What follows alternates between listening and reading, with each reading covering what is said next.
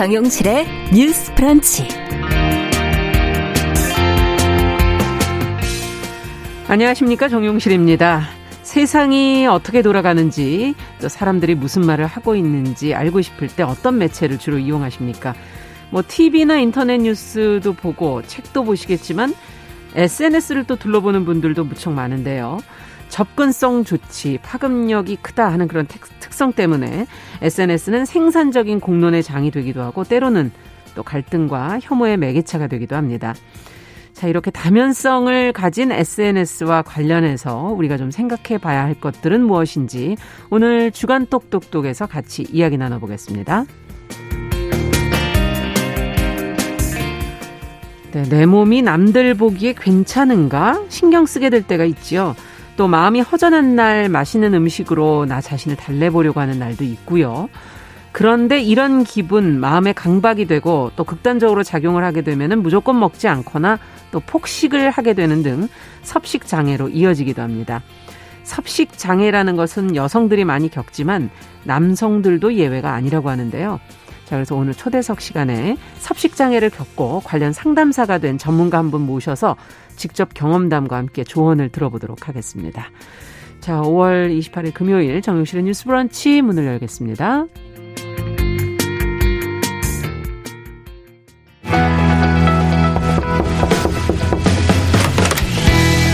청년 여성의 눈으로 세상을 봅니다. 정용실의 뉴스 브런치 주간 똑똑똑. 네, 금요일은 항상 첫 코너 주간 똑똑똑으로 시작합니다. 기성세대 담론을 좀 넘어서는 청년 여성들의 시각, 또 다양한 주제로 같이 한번 나눠보는 그런 시간입니다. 오늘도 두 분과 함께 하겠습니다. 계간홀로 이진송 편집장 안녕하세요. 안녕하세요. 그리고 청소년 페미니스트 네트워크 위티의 양지 활동가 안녕하세요. 안녕하세요. 네, 궂은 날씨에 자리해 주셔서 감사합니다. 먼 길 들어오시느라 고생하셨고요. 자, 오늘의 주제는 SNS로 저희가 잡아봤어요. 오랜만에 조금 어 가벼운 주제라고 할까? 어 좀 편하게 얘기할 수 있는 주제가 아닐까 싶기도 한데 어 앞서 말씀드린 것처럼 공론의 장 역할을 하기도 하고 또 갈등의 장 역할을 하기도 하고요. 어떨 땐 노동의 장, 그것을 노동으로 또 활용하시는 분들도 계시고, 어쨌든 이 SNS에 대한 어, 두 분의 생각을 좀 들어보도록 하겠습니다. 먼저 개인적으로 좀 여쭤보죠. 이진송 편집장께서는 음, 어떤 SNS를 주로 쓰시고 또 선호하고 계시는지 뭐 이유는 어떤 목적으로 쓰고 계시는지 뭐 이런 거 궁금한데요. 아, 네. 저는 아무래도 프리랜서다 보니까 네. 개인 작업을 홍보를 하고 세상과 연결되기 위한 목적으로 음. SNS를 많이 사용하고 있어요. 네. 그래서 트위터와 인스타그램을 주로 사용을 하고 있고요. 음. 책이 나오거나 강연이 있거나 혹은 뭐 출판사에서 요청을 하기도 하고 예. 이런 상황에서 일종의 포트폴리오로 활용을 하는 목적이 좀 있습니다. 아. 예, 그리고 인스타그램 같은 경우는 조금 더 친밀성을 목적으로 해서 예. 개인적인 사진을 올리기도 하고 사담을 하기도 하는 방식으로 음. 사용을 해서 제 작업에 관심을 가지고 있는 사람들과 거리를 좁히는 목적으로 아, 이용하고 있습니다. 그렇군요. 그럼 양재 활동가께서는 어떤 걸 쓰고 계시는지? 음. 어, 네, 저도 좀 친구들이랑 연락을 하려고 SNS 네. 시작했지만 SNS 좀 더 열심히 하게 된 건 단체 활동들을 홍보하거나 제가 음. 가진 정치적 입장을 전달하는 과정에서 훨씬 더 많이 쓰게 된 것 같고요. 네. 근데 아무래도 대체적으로 피로감이 크고 뭔가 입장이 잘 정리되지 않았는데 글을 썼을 때 너무 마음이 신경 쓰이고 이런 것들이 많아서 뭐 공유하거나 음. 리트윗하거나 이런 거 말고 적극적으로 글을 쓰는 음. 생산자로는 잘 활동 활동하지 않는 편인 것 같아요, 요즘. 아, 주로 그러면 공유하시고 리트윗하는 네, 용도로 그쵸. 많이 쓰시는 단체 거군요. 단체 활동 공유하고 네. 이런 느낌이요. 그렇군요.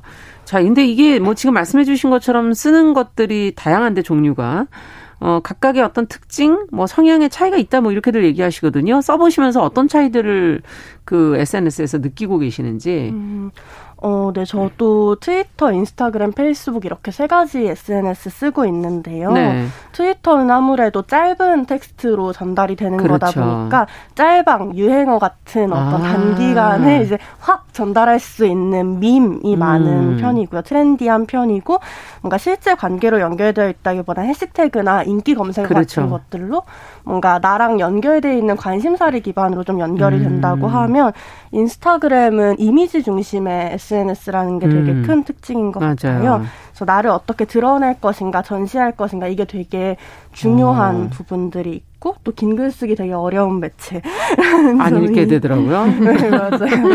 네. 그래서 그런지 저는 좀 긴 글이나 입장문들을 볼 수 있는 페이스북 같은 음. SNS가 조금 더 공적이고 이용하기에 좀 편안한 공적인 정보를 음. 유통하기에 편안한 SNS라고 느끼기도 하는 것 같아요. 그렇군요. 어떻게 생각하세요, 이준석 어, 네. 트위터는 일단 하나의 게시물당 140자의 글자 제한이 네. 있어요. 그러다 보니까 아까 말씀하신 것처럼 굉장히 짧고 파급력이 있는 음. 밈이나 유행어 전달이 굉장히 빠른 매체고요. 음. 나에게 보, 나를 팔로우하는 사람들한테 보여줄 수 있는 리트윗이라는 기능을 통해서 음. 상대 게시물을 굉장히 빠르게 가져올 수 있어요. 아. 그러다 보니까 어떤 정치적인 메시지나 이슈가 굉장히 빨리 확산이 되고 그렇겠네요. 실시간 트렌드라고 해서 지금 이 시간에 사용자들이 가장 관심을 갖고 있는 게 무엇인지 뜨기 때문에 음. 그때 그때 이슈를 무엇인지 확인할 수 있다는 특징이 아. 있어서 정치적인 메시지나 아니면 취미 이런 쪽으로 연결되는 사람들이 개인의 자아보다는 음. 이런 관심사나 성향 위주로 많이 모이는 플랫폼이고요. 아,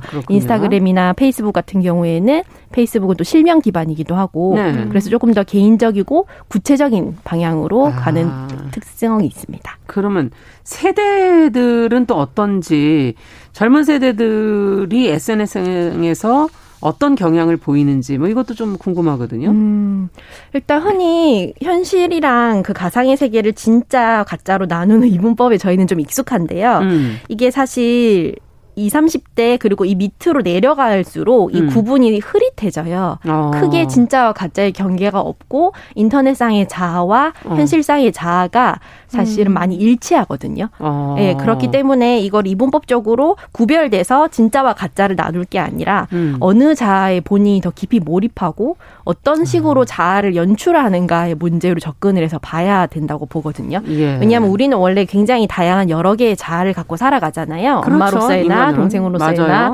직장인으로서의 나 자아가 음. 다 다른데 그 중에 하나가 이제 SNS에서의 자아가 추가가 된 거죠. 음. 그렇기 때문에 인터넷상에서 어떤 공격을 당했을 때 현실에서 공격을 당한 것처럼 똑같이 괴로움을 느끼기도 아. 하는데 이거를 아 그거는 뭐 그냥 인터넷 끄면 되는 거 아니야라고 말하는 거는 좀 적절하지 못한 대처일 수 있는 거죠. 네, 굉장히 어. 현실적인 거예요. 음, 네, 그 표현이 상당히 와닿네요. 네. 뭐 여러 개의 자아가 갖고 있는데 그 중에 하나다. 네. 어떻게 보세요, 양지열 활동가께서? 음, 그쵸. 사실, 근데 이 SNS에서의 자아와 이런 음. 실제 생활에서의 자아들이 서로 개입하는 지점들, 연결되는 음. 지점들이 점점 더 커지고 있는 것 같아요. 그래서 여성 청소년들, 제가 네. 주로 만난 여성 청소년들의 경우에는 소셜미디어 이용자 인구를 통틀어서 가장 적극적이고 열정적으로 끼고 아. 많이 참여하는 사용자라고 하더라고요. 예. 그리고 또 요즘에는 또 SNS를 하지 않으면서 10대가 다른 또래들과 관계 맺는 게 되게 어려운 시대이기도 음, 하고요. 그렇군요. 근데 한편으로는 이 매체들이 대부분 이미지를 중심으로 구성이 되어 음. 있잖아요. 음. 그러다 네. 보니까 여성 청소년이 자신의 이미지를 조금 더 예쁘게, 조금 아. 더 매, 매끄럽게 전시하는 방식으로서의 관계 맺음이 되게 확장되는 것 같고, 그래서 음. 이런 SNS상의 뷰티 산업, 패션 산업에 가장 적극적으로 종사하는 그리고 한편으로 인플루언서로서 가장 적극 적극적으로 음. 역할하는 사람들이 이런 10대, 20대 여성들이지 그렇죠. 않나라는 생각이 듭니다. 아무래도 그러면 외모나 이런 것에 대한 지상주의 뭐 이런 것들이 좀 있겠네요. 음. 네, 그렇죠. 예. 뭔가 드러나는 부분들을 더 많이 검열하게 되는 음. 지점들 그리고 또 계속 드러남으로써 이런 성범죄, 디지털 성범죄에 아. 많이 노출된 지점들이 드러나다 보니까 네. 그럴 수도 있다. 네.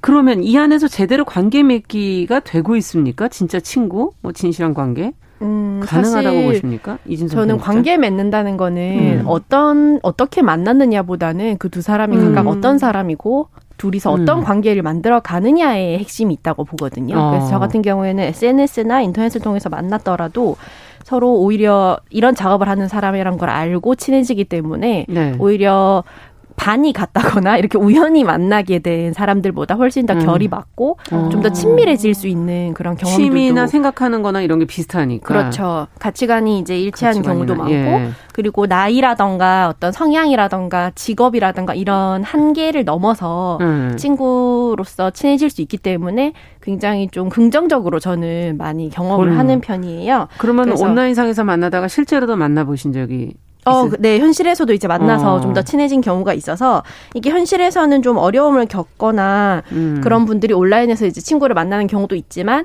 결국에는 좀 더 깊어지기 위해서는 갈등이나 차이 같은 걸 넘어서 자기가 어떻게 음. 타인과 잘 관계 맺느냐의 문제라서 음. 저는 이게 꼭 온라인 오프라인의 매체에 관련되는 문제는 아니라고 봅니다. 네. 양지 활동가에서는 어떻게 보세요? 어, 네, 저도 뭔가 SNS는 아니지만 음. 청소년기에 이런 커뮤니티, 인터넷 커뮤니티에서 사람들을 만났었던 기억들이 있거든요. 네. 좀 소설이나 글을 좋아하는 사람들이랑 관심사가 잘 맞았고 음. 또 편견 없이 대화를 나눌 수 있는 관계였다는 점이 전좀 좋았고 또 네. 한편으로는 우리가 되게 비슷한 사람들이랑 같이 살잖아요. 음. 그러니까 10대는 10대끼리 묶여 살고 20대는 20대끼리 그렇죠. 묶여 살고 근데 좀 SNS나 이런 공간들을 통해서 내가 가진 시간적인 공간적인 제약을 음. 넘어서 좀 다양한 사람들을 만나보는 경험 들이 전 개인적으로 즐거웠기 때문에 이게 마냥 위험하거나 아. 진실성이 없다거나 이렇게 생각하진 않는 것 같아요. 두 분 다 긍정적으로 생각하시는 것 같네요. 네. 예.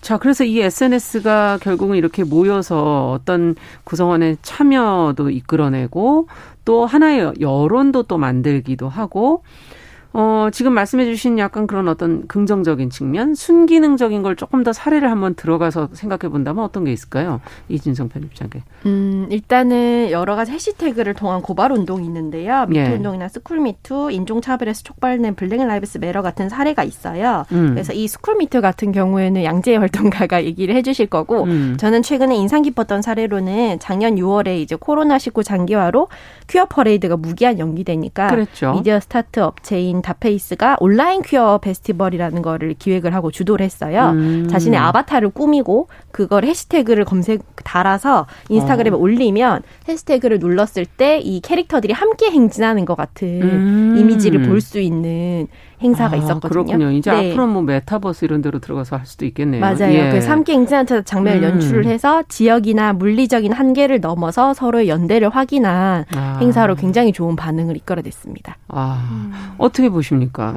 그런 어. 좋은 사례가 또 어떤 게 있을까요? 아, 네, 저도 좀 스쿨미투 운동의 사례를 제일 먼저 생각을 했는데 스쿨미투가 이렇게 전국적으로 확장될 수 있었던 음. 건 SNS 공간을 매개로 학내 성폭력 피해를 고발하고 비슷한 일을 경험했던 이들이 연대하면서 네. 끊임없이 말하는 과정에 있었다고 생각해요. 음. 특히 청소년들의 경우에는 학교나 집에서 보내는 시간이 많고 또 학습 시간이 그렇죠. 굉장히 길다 보니까 음. 시간과 공간에 대한 제약이 굉장히 컸는데 음. 이런 부분을 좀 SNS로의 연대를 통해서 많이 극복을 해나가는 과정도 있었다고 생각하고요. 음. 근데 다만 이렇게 스쿨미투가 전국적인 키워드가 된 것에 비해서 개별 학교에서 학생들이 감당해야 될 리스크가 굉장히 컸거든요. 음. 그러니까 이런 SNS에서의 연대감이 일상적인 고립감을 해소하는 것까지 이어지진 못했던 거죠. 현실 속에서는. 네, 네, 그래서 페미니즘 운동이 되게 젊은 세대와 SNS 중심으로 확산이 음. 되고 있지만 동시에 오프라인의 일상과 괴리되지 않도록 끊임없이 오프라인에서의 어떤 음. 연결점들을 찾아가는 게 필요하지 않을까라는 고민을 저희는 좀 하고 있습니다. 그렇군요. 지금 어 순기능을 얘기했지만 다 그런 건 아니잖아요. 또 어떨 때는 어 음. 혐오와 갈등의 장이도 음. 장이 되기도 한다라는 음. 말씀 처음에 드렸었는데 그런 문제를 느낀 사례는 없습니까? 어, 일단은 온라인상의 괴롭힘을 사이버 불링이라고 하는데요. 이것이 예. 단시간에 많은 사람들이 폭발적으로 괴롭힘에 참여할 수가 있어요. 아. 왜냐하면 현실의 괴로움 같은 경우에는 참여할 수 있는 사람의 수라던가 이런 시간들이 정해져 예. 있는데 온라인 같은 경우에는 수십만 명의 유저가 한마디씩만 얹어도 그 아. 피해자들한테는 이제 굉장히 실시간으로 음. 끊이지 그렇죠. 않고 예, 괴롭힘을 당하는 것이기 때문에 그 굉장히 압박이 큰데 이게 실제로 도 보이지 않고 가해자도 자신이 피해자가 보이지 않기 때문에 이거를 음. 가해라고 인지하지 못하는 경우가 굉장히 아. 많습니다. 그러니까 타격은 있는데 피해자가 실제로 보이지 않기 때문에 하는 사람은 이게 폭력이라는 인식이 없이 예, 자신은 그냥 뭐 네. 뭐 의견을 내고 있다. 뭐 음. 뭐저 사람이 잘못할 만한 말을 했다. 이런 식으로만 인지하는 음. 그런 문제가 좀 심각한 상황이고요. 또 대표적인 것이 그 페미니즘 낙인 찍기나 마녀 사냥 같은 경우인데 여성부에 대한 루머가 이제 굉장히 음. 역사가 깊은 편이고 음. 한국 여성 민우회 같은 시민 단체를 팔로우했다는 이유로 이제 원화가를 추궁해서 굉장히 위험하게 어. 고용적으로 좀 위협을 준 게임 회사의 사례도 있고 예. 굉장히 많은 사례들이 예, 요즘에는 사상 검증으로 좀 이용되고 있는 측면도 있습니다. 흔적이 남으니까 네. 어떤 활동을 했는지 네. 그것이 본인들의 의견과 같은지 다른지 네 그렇죠. 아. 어떻게 보세요? 어, 네, 맞아요. 이런, 저도 되게 활동가로서 SNS를 하면서 이런 불링의 경험들, 사이버 불링, 괴롭힘의 경험들이 되게 음. 많이 도움이 음. 되는 것 같아요. 뭐, 이를테면 제가 대학 거부 선언이나 탈브라 음. 선언 같은 좀 여성주의나 청소년 인권에 대한 선언들을 했었는데, 네. 그러한 선언들을 했던 게 좀 맥락 없이 특정한 짤방으로 이제 유통이 되면서 비난의 아. 표적이 되고 음. 되게 쉽게 막 이렇게 페이스북에 제 아. 얼굴과 유사 유사한 사진이 나오면 저한테 혹시 본인이세요? 라고 물어보거든요. 그래서 이제 어. 누가 나도 아무도 모르는 사람이 한 번도 몰랐던 사람이 내 사진을 올리고 나를 욕하고 막 이런 것들을 보면서 아, SNS의 파급력이 진짜 크구나. 그렇군요. 그리고 자신의 위치성을 인식하지 않고 그냥 상대방을 향해 비난을 쏟아낼 수 있는 음. 공간으로도 많이 이용이 되는구나라는 고민을 많이 했던 것 같고 그 뭐래 그래서 토론이나 생산성 있는 논의보다는 음. 표적이 되고 어떤 마녀 사냥화되는 이런 그렇군요. 거에 대한 고민도 있고요.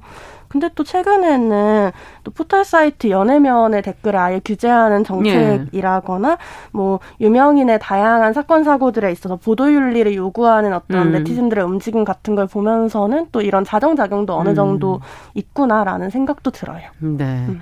그뭐 부정적인 면 안에서도 그래도 긍정적인 면이 있는 것 같다라는 생각을 하셨는데 또 하나는 SNS가 어, 공론의 장, 갈등의 장과 더불어 이것이 노동 여기서 돈을 벌고 생계를 잇는 노동의 현장이기도 하다는 느낌이 드는 것이 요즘에 그냥 뭐 올린 글인가 하고 열심히 보다 보면 그게 모르게 뭐 광고와 연결이 되어 있는 어 뒷광고 논란도 얼마 전에 막 있지 않았습니까? 네. 예. 어 어떻게 보십니까? 이런 SNS 노동이라는 부분에 대해서는. 이준성 편집장께 아, 네. 여쭤볼까요? 일단은 SNS 노동이라고 하면은 대가를 받고 게시하는 리뷰라던가 음. 인스타그램 라이브를 통한 물건 판매 그리고 경품 추첨에서 당첨되기 위해서 SNS에서 글을 쓰는 행위가 모두 디지털 노동에 해당을 네. 해요. 꼭 본인이 이거를 통해서 돈을 벌겠다는 목적이라기보다는 경품을 주겠다고 해서 음. 그 기업의 데이터 생성 노동에 참여를 하는 거거든요. 그렇죠. 그냥 뭐 공유를 한다든가. 그렇죠. 네, 예. 그래서 디지털 노동인데 음. 이게 새로운 형태의 마케팅이다 보니까 가이드라인이나 인식이 아직까지 많이 미비한 없죠. 상태예요. 네. 네. 뒷광고 논란 같은 경우에도 SNS를 통해서 상대와 내적 친밀감이 쌓이고 그것이 구매로 음. 자연스럽게 이어지졌다고 믿은 건데 음. 그게 알고 보니까 마케팅이란 걸 알았을 때 어떤 소비자들의 음. 배신감 그리고 진실성, 진정성에 대한 논란이 핵심이었거든요. 그렇죠. 네. 그렇기 때문에 쪽 유튜버들 네, 많이 그렇죠. 문제가 됐었죠. 네. 그래서 네. 이거를 개인의 어떤 도덕적인 문제로 몰아가기보다는 음. 명확하게 노동이자 상업 행위로 인식을 하고 음. 기업 쪽에서도 이런 거에 대해서 좀 제대로 된 대가를 지급을 해야 되는 게 중요하고 음. 서로 명쾌하게 이 선을 좀 그어서 음. 안전 라인을 확보를 해서 가야 되는 게 중요하다고 생각을 해요. 그럼 이것은 이제 홍보하는 거다라고 네. 아예 그거를 오픈해서 그렇죠. 그리고 아까 말씀했던 것처럼 10대 청소년들이 이런 SNS 노동에 많이 참여를 하는데 예. 대가를 제대로 받지 못하고 아. 네 제품 제공 정도로만 끝나는 선도 되게 많거든요. 아. 네 그렇군요. 네. 어떻게 보세요? 음, 맞아요. 저도 그냥 이런 SNS 노동을 보면서 개인적으로 들었던 음. 생각은 어떤 상품의 공실력 혹은 경쟁력, 파급력 음. 이런 것들을 어떤 기업에서 직접적으로 이렇게 대변하는 게 아니라 이제 사람을 음. 통해서 인플루언서를 통해서 그렇죠. 마케팅하는 시대가 왔다. 그래서 어떤 이 SNS의 사람에 대한 영향력 그리고 음. 사람에 대한 어떤 공격과 비난 이런 것들이 되게 연결되어 있다라는 음. 느낌을 많이 받고 아주 개인적인 생활들조차 상품화되어가는 과정들에 예. 대한 고민들이 있어요. 그리고 그 속에서의 말씀하신 10대 노동에 대한 지점들도 되게 짚어볼 만한 음. 지점이고 말씀 주신 어떤 상업행위로서의 인식이 있을 때 10대 노동에 대한 것도 제품을 주는 게 아니라 좀 정당한 대가를 지불하는 음. 방식으로 나아질 수 있을 거라 생각을 하고요. 그리고 제가 좀 이 자료 조사를 하면서 인상 깊게 봤던 건 네. 작년 초에 포털 SNS 뒤에 잠들지 못하는 유령 노동자라는 보도가 있었어요? 있었는데요. 네. SNS 기업에서 AI가 걸러내지 못하지만 이제 혐오 표현 관련이거나 이제 음. 규제되어야 하는 것들을 일일이 속아내는 사람 노동자가 있었던 거예요. 아. 그래서 이게 혐오와 차별과 폭력을 고스란히 마주하고 영상을 보면서 뭐 아동학대 영상을 보고 이걸 규제하기도 하고 이런 직업인데 예. 이게 비가시화 되어 있고 적절한 지원이 없고 외주 업무라서 뭐 임금이 낮고 이런 문제들이 아. 보도가 되어 있더라고요. 그래서 수만 대 서버를 대여섯 명이 돌보는 이런 방식으로. 네. 네. 그래서 이거에 대해서 좀 노동권 보장을 위해서 노력하고 가시화해야겠다는 생각도 들었고 한편으로는 글 뒤에 사람 있다, 말 뒤에 사람 있다. 그러네요. SNS 뒤에 그것을 관리하고 하나하나 체크하는 네, 그런 노동자가 있다는 걸 좀 더 많이 아. 생각하고 시민들이 좀 더 건강한 공론장을 만들면 좋지 않을까. 저희는 AI가 있는 줄 알았더니. 음, 그쵸. 그것도 밝혀진 것만으로도 좀 놀랐었는데. 네, 맞아요. 그거 말고도 또 사람이 또 있다는 음, 건가요? 네, AI로 아, 걸러내지 못한 영역들이 또 있나요? 아, 그렇군요. 그런 면이 고민이 됐습니다. 네. 어찌 보면 SNS 활용 능력이 어, 홍보를 하거나 뭐 마케팅을 하는 사람, 앞서 얘기해 주신 것처럼 기업이 해야 할 일을, 기업의 음. 홍보가 해야 할 일을 이제는 개인, SNS 음. 개인들이, 인플루언서라는 그 개인들이 하고 있는 홍보를 그런 식으로 되고 있다. 그래서 SNS 잘한다, 잘 활용하고 있다는 게 그런 의미로 좀 음. 해석되어질 때가 많지 않나요? 음. 그렇죠. 맞아요. 얼마나 음. 파급력이 있는. 예. 어떻게 하는 게 정말 SNS를 잘하는 걸까요? 음. 저는 제일 중요한 게 선을 잘 지키는 거라고 생각을 하는데 예. 재미와 불쾌함, 솔직함과 음. 무례함, 음. 농담과 실언 사이의 미묘하고 모호한 경계가 정말 중요하거든요. 네. 네. 근데 이게 굉장히 어려워서 어떻게 보면은 재미를 추구하려고 한다는 게 굉장히 사회적으로 무리가 있는 표현을 쓴다던가 아, 그렇죠. 부적절한 표현을 써서 논란이 되는 경우가 예. 많거든요. 그래서 그럴 바에는 무리해서 재미를 추구하거나 남의 컨셉을 따라하기보다는 음. 그냥 공식 계정의 정체성에 충실하게 목적에 맞게 올바른 음. 정보를 전달하는 것 정도로만 네. 욕심을 부리지 않는 게 가장 좋지 않나. 그한 명이라도 합니다. 더 오게 하려고 하다 보니 무리하게 네. 되는. 네. 네. 음. 그럴 땐 포기해라 지금 이런 얘기로 들리는데 양재 활동가께서는 아, 네, 저도 이런 음. 우후죽순으로 매일매일 새로운 정보가 올라오고 실시간으로 음. 유행어가 바뀌고 이런 현장들 속에서 저도 단체 SNS 운영하면서 약간 조급해지고 우리도 조금 트렌디해져야 되나라는 음. 고민들도 하지만 결국에는 단체나 그쵸. 브랜드의 정체성을 가장 정직하게 가장 음. 명료하게 보여주는 게 제일 중요한 것 같아요. 그래서 음. 그런 컨셉을 정말 매번 바꾸는 SNS들을 보면 아무리 자주 봐도 이 공간이 그래서 어떤 뭘 하는 공간인지 이런 걸 잘 모르겠는 음. 경우도 많더라고요. 네. 그 근본적인 목적에 좀 더 충실해라라는 게 두 분의 음. 어, 공통된 의견인 것 같네요. 네. 자, 근데 SNS가 참 어, 삶의 여러 가지 면에서 확장시켜 나가는 면이 있는가 하면 또 그 삶을 침해하는 부분이 있어요. 앞서도 잠깐 얘기해 주셨지만 영상 이미지를 위주로 하는 그런 음. 어, SNS가 많다 보니까 노출이 되는 경우가 많다. 음. 젊은 여성들이 그런 얘기 해 주셔서 이게 범죄와도 이제 연결돼서 엠번방 사건 이런 것들과 음, 또 연결이 되는 것이 아닐까. 이용자 스스로가 어, 활용하시는 부분은 좋지만 또 조심해야 될 부분도 있을 것 같고요. 음. 좀 개선돼야 될 부분도 있을 것 같고요. 어떻게 보시는지. 음. 음. 네, 양재 활동가께서. 예. SNS는 자신의 일상을 올리다 보니 음. 내가 원하는 반경을 사람들한테 보여주고 싶지만 전체적으로 공개되는 경우들이 그렇죠. 좀더 많고 그랬을 때 좀 개인정보에 대한 고민들이나 음. 이런 것들이 필요하다 생각해요. 근데 사실은 뭐 올리는 사람도 올리는 사람이지만 보는 사람도 개인정보에 음. 대한 인식이 필요하다 생각하고 또 한편으로는 제가 많이 생각했던 건 기성세대나 뭐 양육자분들의 경우에는 자녀 사진을 올리는 게 되게 음. 당연하고 나의 일상의 일부니까 보여줘야지라고 그쵸, 생각하잖아요. 그쵸. 근데 그런 게 보통은 자녀의 동의를 안 받고 올리는 그렇죠. 경우들이 되게 많거든요. 예. 그거 다 인권 침해다. 음. 그래서 앞으로 좀 물어보셔라. 라고 좀 말씀을 드리고 싶고 사실 나는 그 사진은 좀 안 올렸어요. 네. 맞아요. 이게 평생 남는 네. 거잖아요. 네. 잊혀질 권리가 있지만 거의 음. 대부분 남는 문제들이 있고 또 음. 한편으로는 제가 요즘 좀 주목하는 건 음. 혐오 발언 표현 인권 침해에 대한 민감성이 좀 떨어지고 SNS의 음. 규제 정책들이 너무 이상해서 그래서 뭐 유튜버 같은 유튜브 같은 경우에는 뭐 생리컵 같은 것들을 유튜브에 올리면 이게 되게 어 부적절한 영상으로 계정 정지를 당하는데 이런 아. 여성을 비하거나 실제적으로 특정인을 모욕하는 게시물들은 아무리 신고해도 내려가지가 않는 아, 거예요. 아, 그래요. 네, 그래서 뭐 장기적으로는 이런 차별이나 혐오의 표현을 금지하는 차별금지법 제정 이번에 국회 동의 청원이 음. 시작된 차별금지법 제정이 되게 중요할 것 같고 네. 단기적으로 는 좀 이런 인권 침해를 방지할 수 있는 운영 정책을 SNS 플랫폼에서 만들어야 된다라고 음. 생각하고요. 그래서 카카오에서 최근에 좀 증오 발언 관련해서 계정 운영 규정을 공지를 해서 네. 뭐 다양한 정체성 요인들을 이유로 존엄성을 훼손하거나 음. 폭력을 선동하는 걸 금지하는 운영 정책을 발표했거든요. 네. 이런 것들을 충분히 뭐 페이스북도 다른 공간에서도 할 수 있으니 좋은 좀, 것들은 좀 서로 네. 가져가라. 네, 운영 정책을 좀 본받아라 음. 이런 얘기를 좀 하고 싶습니다. 네, 이진성 편집장께서는 어, 네 말씀하신 것처럼 올리는 사람이 조, 조심하는 것도 중요하지만 우리가 어쩌다가 노출된 타인의 개인 정보를 봤을 때좀 음. 담백해지는 거, 음. 그거를 수집하거나 악용하지 말고 그냥 음. 지나가는 어떤 태도를 저희가 배울 필요가 있다고 생각을 하고요. 네. 최근에 인스타그램에서는 성인과 청소년 사이에 이루어지는 메시지를 금지를 하고 음. 그 의심스러운 행동을 보이는 성인을 신고할 수 있는 제도를 만들었어요. 아. 이런 식으로 이제 플랫폼에서도 이용자들을 보호하는 방식을 그렇죠. 많이 만들었으면 좋겠다고 생각합니다. 네. 음. 플랫폼 자체도 노력하고 개인들도 또 노력을 해야 된다라는 네. 말씀해 주셨어요.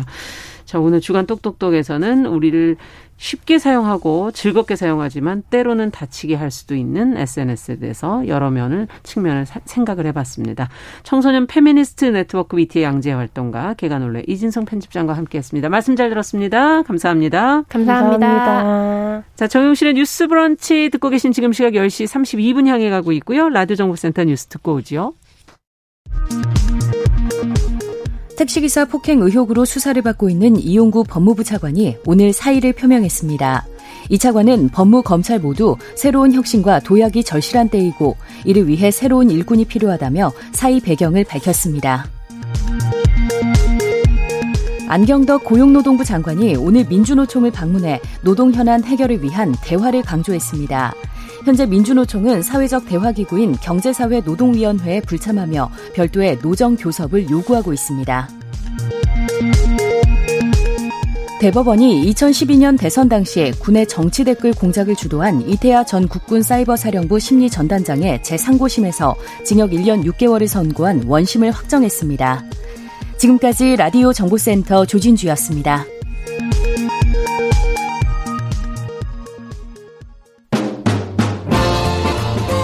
여러분은 지금 KBS 1라디오 정용실의 뉴스 브런치와 함께하고 계십니다.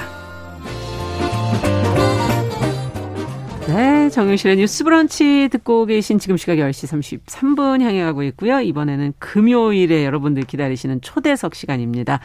아, 다양한 분야에서 활약하는 여성들 저희가 초대해서 이야기 나눠보는 시간인데요. 오늘은 자신의 외모나 관계에 대한 불만 또 뭐 여러 가지 스트레스를 해소하는 방법으로 음식을 많이 먹거나 아니면 또 안 먹거나 하는 극단적인 방법을 택하는 분들이 있습니다. 이런 거를 이제 자신의 의지로 제어가 되지 않는 섭식 장애라고 말을 하는데요. 남녀 불문하고 이런 경우가 생각보다 많다고 합니다.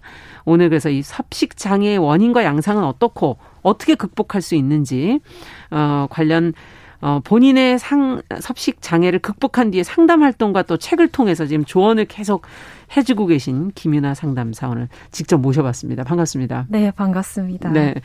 어, 책을 내셨더라고요? 어, 네, 맞아요. 관련된. 또 네. 먹어버렸습니다라는 네. 책입니다. 그 제목이 와닿더라고요. 또 잘 먹어서 저도.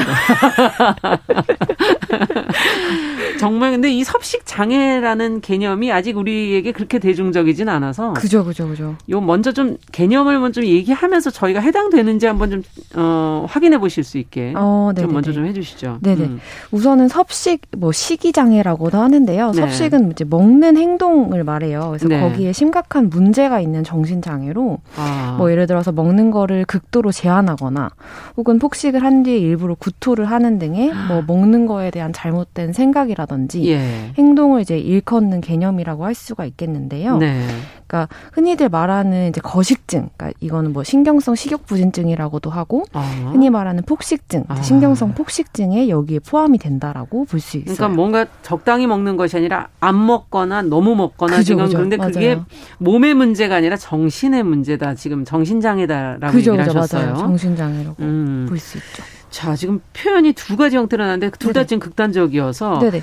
그 양태는 어떻게 그럼 거식증과 폭식증은 어떻게 나타난다는 겁니까? 조금 어. 내가 좀 적게 먹는 편인데 나도 해당되나? 음, 아. 나좀 많이 먹는데 나 해당되나 이렇게 네네네네. 생각하실 수도 있잖아요. 그죠, 그죠. 그렇게 예. 볼수 있죠. 이게 이게 뭐 폭식이랑 거식은 이제 명칭에 불과하고 음. 여기서 이제 나타나는 구체적인 형태, 뭐 행동들은 네. 이제 폭식이라든지 아니면 제거 행동 요렇게 두 가지로 볼 수 있는데 네.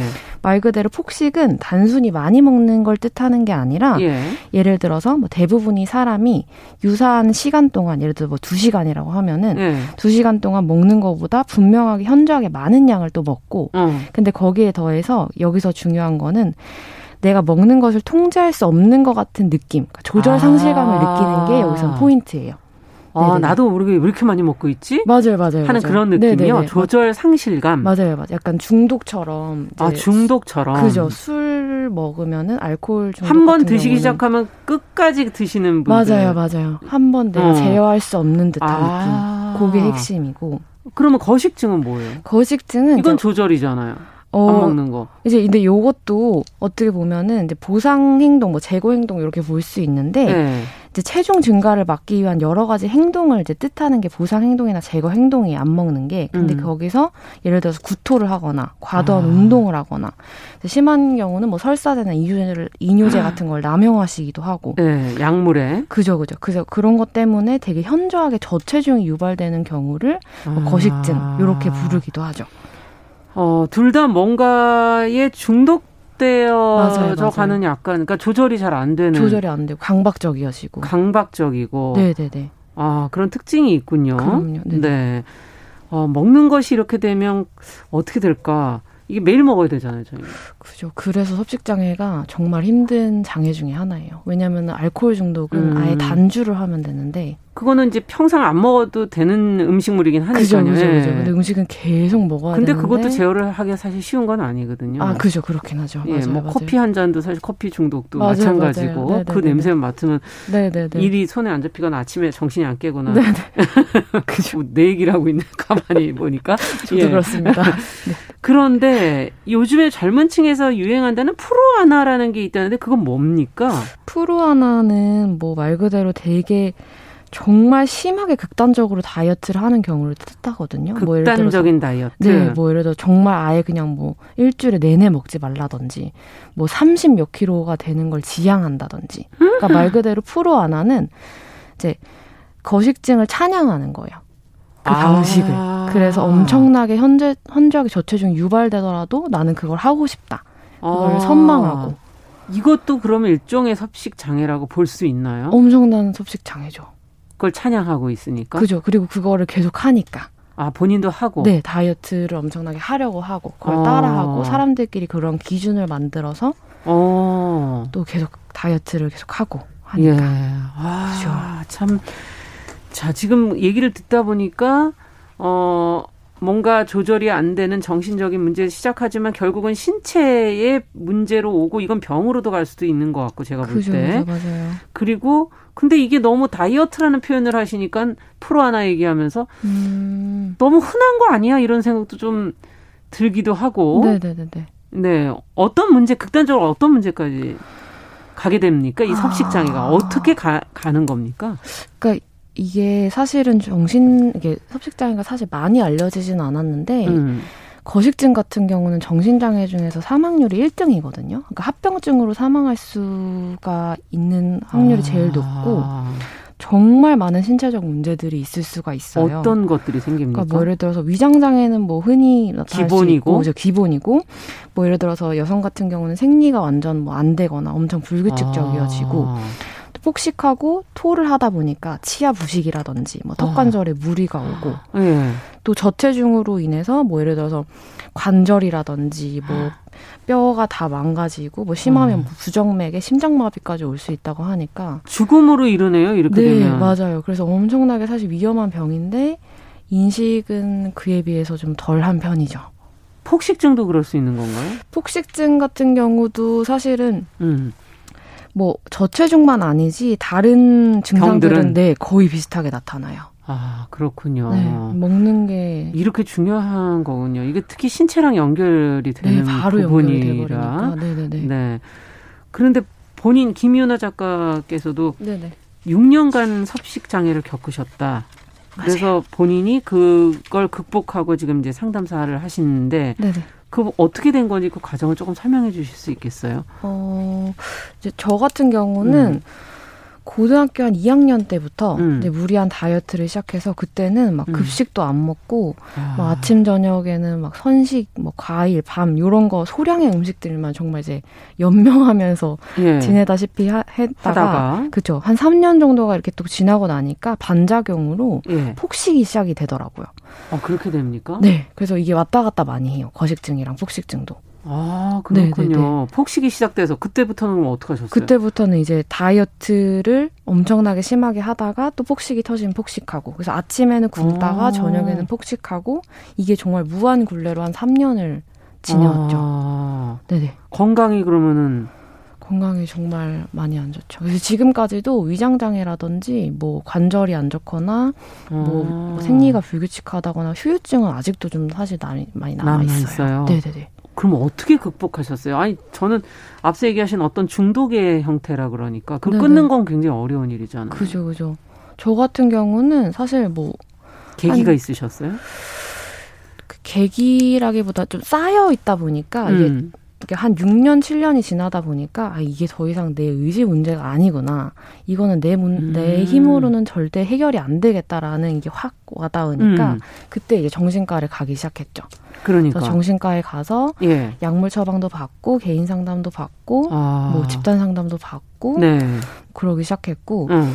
또 사실은 저는 원래 전공이 학부 때는 또 대학교 때는 달랐는데 이제 제 저를 고치고 싶다는 마음이 되게 커서 음. 대학원 전공을 또 심리학으로 이것 때문에 하기도 아. 했고 그래서 되게 스스로를 이해하려고 엄청나게 노력을 많이 하기도 했죠. 원인이 어디 있었다고 생각이 드십니까?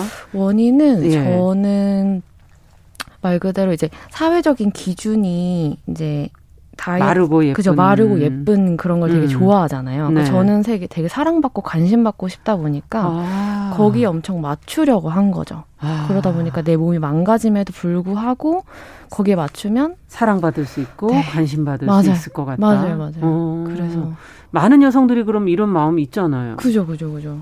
다이어트가 사실 많은 여성들한테 있는 뭐 안 해본 경험이 없지 않나요? 오히려 맞아요. 드물 정도로.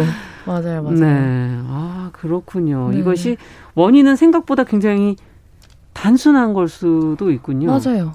생각보다. 어. 그럼 이건 어떻게 치료가 이걸 어떻게 마음의 문제를 어떻게 치료를 할 수 있을까요?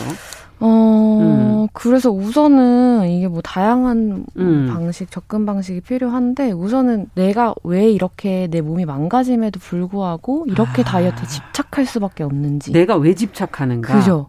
그 어떤 계기라든지 어. 뭐 이유라든지 사실 아. 섭식장애로 가는 거는 조금 더 이제 이유를 찾을 수가 있는 거군요. 그죠, 그죠, 그죠. 이유가 더 사람들마다 또 다르기 때문에 그거 그러면 그거를 그 이유들을 섭식장애 원인들을 조금 책에 보니까는 분류를 좀 해놓으셨던데. 맞아요, 맞아요. 어느 정도 분류가 됩니까? 지금 말씀해주신 어떤 사랑받고 관심받고, 네네 인정 욕구, 예, 인정 욕구군요, 이게. 네.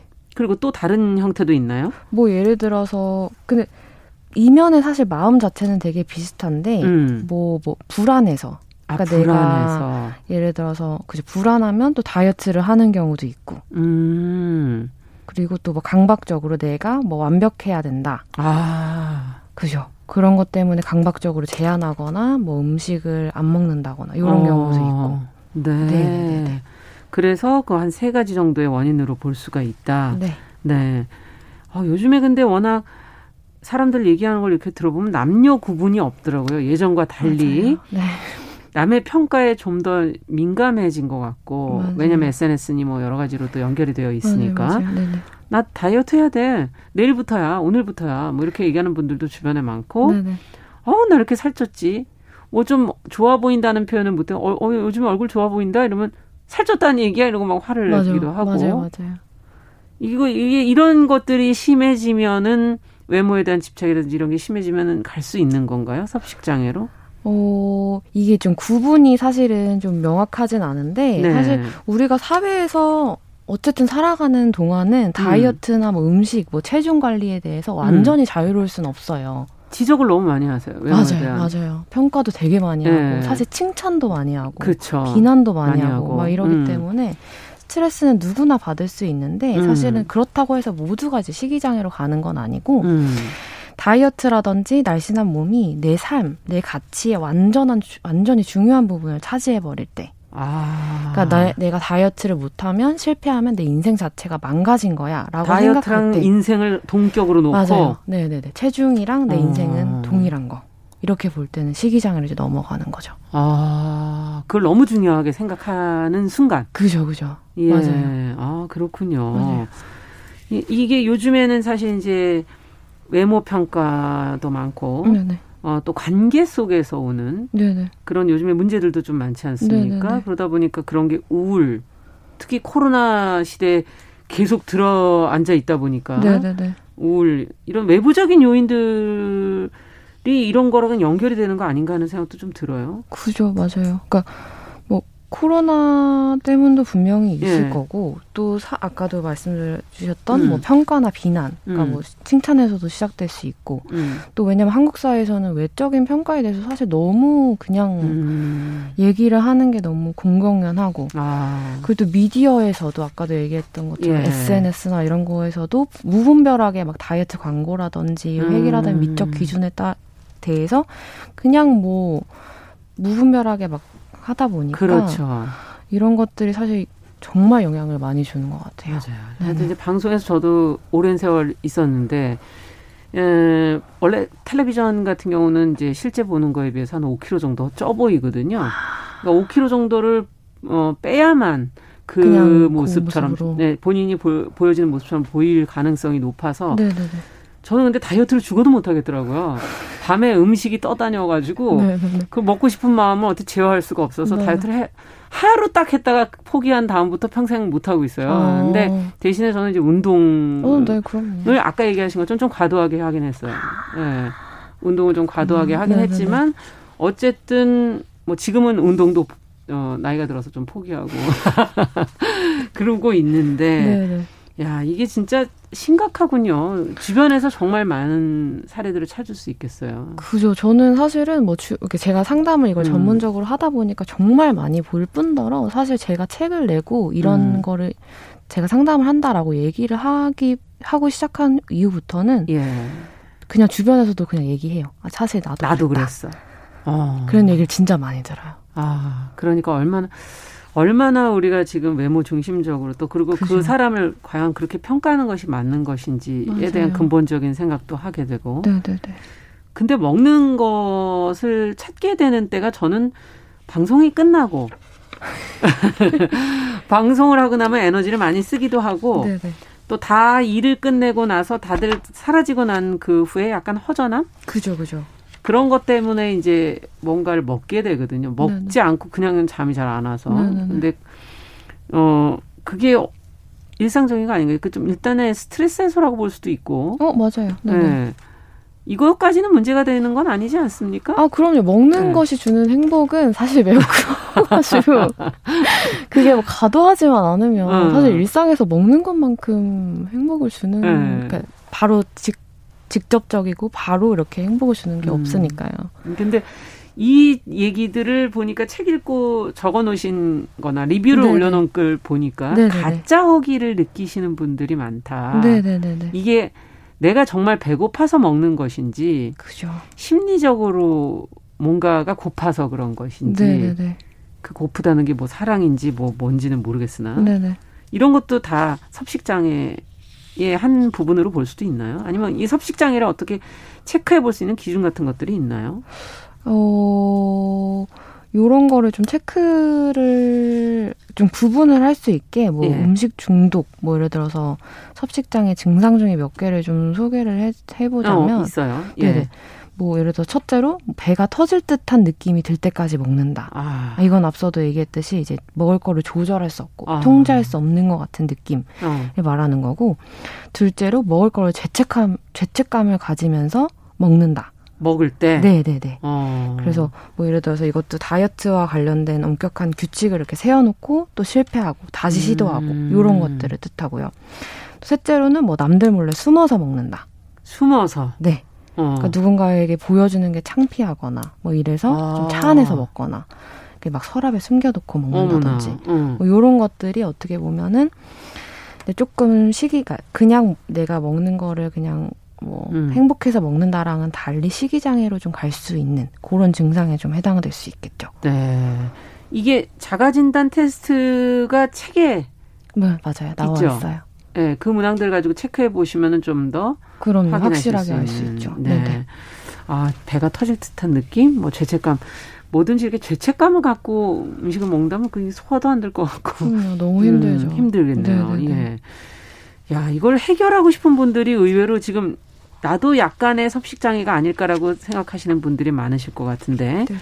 이걸 좀 해결하고 싶다 하는 분들은 어떻게 해야 하는 건지 지금 신체적으로도 약간 문제가 생길 수 있고 네네. 정신적으로도 그렇다면 음. 어떤 과정을 통해서 어떻게 해야 될까요? 안내를 해주신다면. 어, 우선은 이제 저는 식이장애 증상 자체가 저는 3개월 이상 정도 지속이 되고 있다면 아 이건 음. 의지의 문제로 해결할 수 없다라고 이제 얘기를 해주거든요. 3개월 이상. 네네. 왜냐면은 호르몬 불균, 불균형도 3개월 이상 넘어가면 되게 심각하게 생기기 때문에 음. 내 의지의 문제다. 의지가 뭐 부족해서다. 뭐 이렇게 사실 보기는 되게 어려워요. 아. 네, 그래서 뭐, 그니까 또 그렇기 때문에 정신과 약물 처방도 필요하다면, 그러니까 예를 들어서 뭐 폭식 증상이 너무 심하거나 음. 일상생활이 정말 안 되거나 음. 기분이 너무 다운되거나 이러면은 정신과 약물도 꼭 처방을 받고 또 거기에 더해서 아까 전에도 얘기했던 것처럼 전문가 뭐 전화 아무튼 상담을, 상담을 해야 되는 거군요. 그죠 받아보는 것이 좋죠.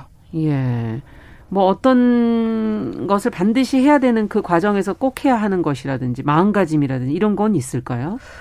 어, 마음가짐은 우선은 아, 이게 의지의 문제가 아니고 내가 분명히 도움을 받을 수 있다라고 생각을 하셨으면 아, 좋겠어요. 도움을 받아야 된다. 네, 도움을 받아야 된다. 그리고 받을 수 있다. 네, 누군가에게 도움을 받을 수 있다. 혼자만 아. 혼자 극복해야 하는 문제는 아니다.